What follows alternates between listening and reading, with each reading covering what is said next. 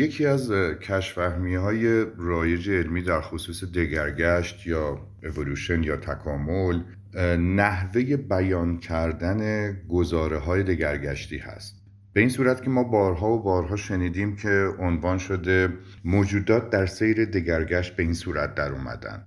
یا مثال معروف گردن زرافه بلند شد ما مغزمون بزرگتر شد دستانمون آزاد شد ایستاده راه رفتیم. و این تلقی رو به وجود میاره که یک تدریجی گرایی هدفمندی توی دگرگشت وجود داشته و انگار یک موتور هدفمند و قایتگرایانه ای داره این رو کنترل می‌کنه و به سمت و سوی میبرتش. گزاره درست در واقع برای تمام این تعاریف این هستن که مغز بزرگ انتخاب شد. ایستاده راه رفتن انتخاب شد. گردن بلندتر زرافه انتخاب شد. ولی خب این در ادبیات یک مقداری سقیل هست. یعنی عموما ما اینطور صحبت نمی کنیم. حتی بزرگترین دانشمندان دگرگشتی جهان هم وقتی می‌خوان صحبت بکنن به صورت آمیانه میگن اینگونه شد. و این اینگونه شد مستلزم این هستش که در پس اون متوجه باشیم که این اینگونه شدن نگاه قایتگرایانه ای نداشته بلکه اینگونه انتخاب شدن ها هستش. ما قبلا هم در بحث انتخاب طبیعی توی کشفهمی های علمی قبلی صحبت کردیم که انتخاب طبیعی چگونه عمل می‌کنه. انتخاب طبیعی یک شعور ماورایی نداره. یک شخص نیست فکر نمی‌کنه. مجموعه ای از آن چیزی است طبیعت که در بیرون هر موجود زنده ای قرار داره. و بنابراین روی اون داره اعمال فشار می‌کنه. این اعمال فشار منجر به این میشه که یک سری ویژگی هایی در یک سری از محیط هایی ویژگی هایی سازگار خطاب بشن و همون ویژگی ها می‌تونن در محیط های دیگری برای یک موجود ناسازگار باشند. بسته به همین انتخاب ها هستش که ما می‌بینیم موجوداتی بر اساس ویژگی هاشون در محیط های خاصی انتخاب شدند. و این انتخاب شدن ها منجر به این شده که وقتی ما تکه تکه فسیل ها یا سنگواره های این موجودات رو در طول زمان کنار هم دیگه می‌گذاریم شاهد یک سیر و یک روند و یک الگو باشیم. این الگو می‌تونه ما رو به این اشتباه بندازه که انگار از ابتدا قرار بوده که این موجودات به این شکل در بیان. و بعد طبق همین روند هم قراره که مثلا مغز ما بزرگتر بشه گردن زرافه بلندتر بشه یا ما ایستاده تر راه بریم. اشتباهی هستش که در مورد پیش های آینده انجام میشه. مسئله اینجاست که این روندها زمانی معنی پیدا می‌کنن که ما داریم در طول زمان نگاهشون می‌کنیم. واقعیت قضیه این بوده که ویژگی هایی انتخاب می شدند و مدام انتخاب می شدند به خاطر اینکه اون موجود رو سازگارتر می کردن با پیرامون خودش.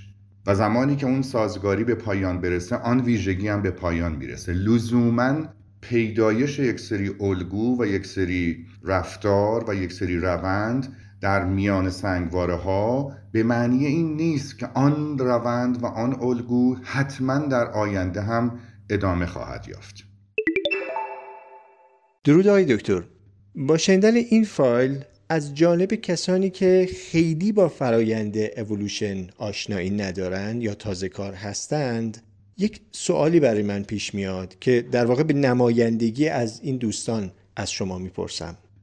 شما در این فایل آنچه که گفتید آنچه که من برداشت کردم اینه که ما نباید بگیم که جانوران در طول زمان تغییر می‌کنند چون این ممکنه این شاعبه رو ایجاد بکنه که ما تصور کنیم یک هدفی پشت این قضیه هست. یعنی هدفی بوده که ما دوپا بشیم پس حالا ما در یک مسیری میایم دوپا میشیم. هدف این بوده که گردن زرافه دراز بشه. خب حالا پس یک سیری رو طی می‌کنه و نهایتا گردن زرافه دراز میشه.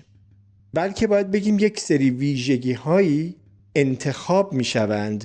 من با این قسمتش به عنوان یک آماتور کسی که هنوز خیلی اولوشن رو نمی‌شناسه مشکل دارم. شما دارید میگید انتخاب می‌شود. خب چه کسی انتخاب می‌کنه؟ چه چیزی انتخاب می‌کنه؟ انگار یک فاعلیتی رو دارید نسبت می‌دید. به کی؟ به چی؟ میشه این نکته رو خیلی ساده تر و واضح تر برای من ناآشنا به اولوشن توضیح بدید که این فرایند انتخاب چیه؟ فرایند انتخاب در واقع ماندنه. یعنی ماندن و تولید مثل کردن هر گونه موجود زنده یعنی که از پس فرایند انتخاب بر اومده و انتخاب شده. تا زمانی که بقا داره و تا زمانی که تولید مثل می‌کنه. این به این خاطر هستش که ویژگی هایی داره که با پیرامونش اون رو سازگار می‌کنه. زمانی که این معادله به هم بخوره یعنی پیرامون تغییری بکنه و شما نتوانید به اون تغییر پاسخ بدین یا باید از اون محیط بیایید بیرون یا اینکه به تدریج زاد و ولد کم میشه و اون گونه از بین میره. و رسم طبیعت هم البته این بوده که گونه ها از بین برن. یعنی بالغ بر 95 درصد از گونه هایی که از روز ازل روی کره زمین زندگی می‌کردن منقرض شدن. به عبارت دیگه همین داستان انتخاب طبیعی هم واژه درسترش این هستش که باید شاید گفت انقراض طبیعی. چون این فرکانسش خیلی خیلی بیشتر هستش تا اینکه موجودات در یک بازه زمانی خیلی طولانی مدتی بقا داشته باشن. بنابراین در پاسخ به پرسش شما منظور ما از انتخاب این هستش. یعنی شخصی نیست. محیط انتخاب طبیعی که میگیم محیط هویت نداره محیط اندیشه نداره. محیط یک ساختار یک پارچه منسجم نیست که بخواد اندیشه بورزه. محیط اندرکنش هر آن چیزی است که پیرامون ما قرار گرفته و چک این که اون گونه با محیطش سازگار هست یا نیست اینه که داره زیاد میشه. و چک ناسازگاریش هم این هستش که داره تعدادش کم میشه. رمز بقاش در طبیعت این هستش که زاد ولد بیشتری بکنه تا تنوع ژنتیکی بیشتری تولید بکنه. چه بسا در این تنوع ژنتیکی بیشتر افرادی باشند که اون ویژگی هایی که محیط به تازگی می‌خواد رو داشته باشند و این باعث میشه که دو مرتبه گونه ادامه پیدا بکنه.